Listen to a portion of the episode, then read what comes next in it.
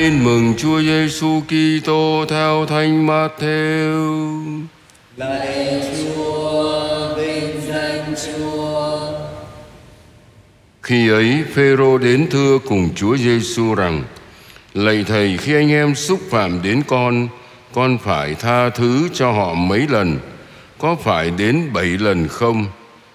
Chúa Giêsu đáp: Thầy không bảo con phải tha đến bảy lần, nhưng đến bảy mươi lần bảy. Về vấn đề này thì nước trời cũng giống như ông vua kia muốn tính sổ với các đầy tớ. Trước hết người ta dẫn đến vua một người mắc nợ mười ngàn nén bạc. Người này không có gì trả nên chủ ra lệnh bán y, vợ con và tất cả tài sản của y để trả hết nợ. Người đầy tớ liền sấp mình dưới chân chủ và van lơn rằng Xin vui lòng cho tôi khất một kỳ hạn, Và tôi sẽ trả lại cho ngài tất cả. Người chủ động lòng thương, Trả tự do và tha nợ cho y. Khi ra về, tên đầy tớ gặp một người bạn mắc nợ y một trăm bạc. Y tóm lấy, bóp cổ mà nói rằng, Hãy trả nợ cho ta. Bấy giờ người bạn sấp mình dưới chân và van lơn rằng Xin vui lòng cho tôi khất một kỳ hạn, Tôi sẽ trả hết nợ cho anh. Y không nghe, Bắt người bạn tống giam vào ngục Cho đến khi trả nợ xong. Các bạn Y chứng kiến cảnh tượng đó Rất khổ tâm, Họ liền đi thuật với chủ tất cả câu chuyện. Bấy giờ chủ đòi Y đến và bảo rằng, Tên đầy tớ ác độc kia, Ta đã tha hết nợ cho ngươi. Vì ngươi đã van xin ta, Còn ngươi sao ngươi không chịu thương bạn ngươi Như ta đã thương ngươi? Chủ nổi giận, Trao y cho lý hình hành hạ, Cho đến khi trả hết nợ. Vậy cha thầy trên trời Cũng xử với các con đúng như thế. Nếu mỗi người trong các con không hết lòng tha thứ cho anh em mình. Khi Chúa Giêsu nói những lời đó xong thì người bỏ xứ Galilea mà đến Judea bên kia sông Giođan. Đó là lời Chúa.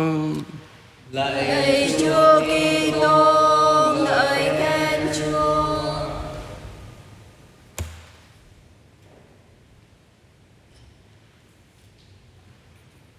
đỉnh cao của tình yêu thương trong đời sống cộng đoàn đó là sự tha thứ. Vâng kính thưa quý vị bệnh nhân, quý vị cao tuổi và anh chị em. Dù ngôn người đầy tớ không biết tha thứ là một phần trong diễn từ của Chúa Giêsu về đời sống cộng đoàn, đời sống chung. Được Thánh Matthew tập hợp lại trong chương 18 bao gồm giáo huấn về vị trí người môn đệ trong cộng đoàn, ai là người lớn nhất. Giáo huấn dạy chúng ta đừng làm cớ cho người khác xa ngã. Rồi tìm chiên lạc, hôm qua là sửa lỗi anh em. Rồi hôm nay hợp lời cầu nguyện và nhất là giáo huấn tha thứ cho nhau. Vì tha thứ cho nhau là mối ưu tư hàng đầu của Chúa Giêsu. Dù nghe ôn tên mắc nợ, không biết thương xót cho thấy rõ điều đó. Chúa Giêsu đòi hỏi quyết liệt chúng ta phải luôn quảng đại và không ngừng tha thứ cho nhau. Vì người biết tha thứ là một chuyện rất khó. Ông bà, anh chị em có thấy khó không?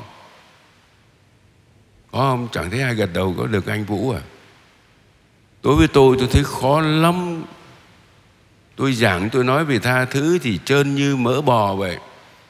Nhưng mà trong thực tế thì khó như gai góc. Rất là khó. Khó tại vì sao? Nếu ai biết tiếng Anh chúng ta biết đó, Động từ tha thứ là forgive à. Rồi trong tiếng Pháp thì là pardonner thì bao hồn chúng ta thấy tiếp ví ngữ là give và donate nghĩa là phải cho đi. Nó tạo nên cái từ tha thứ, phải cho đi, phải quên mình và phải ra khỏi cái tôi của mình. Mà nhớ rằng, một lần tôi hỏi các giáo lý viên, đố trong vũ trụ này, trên đời này cái gì lớn nhất?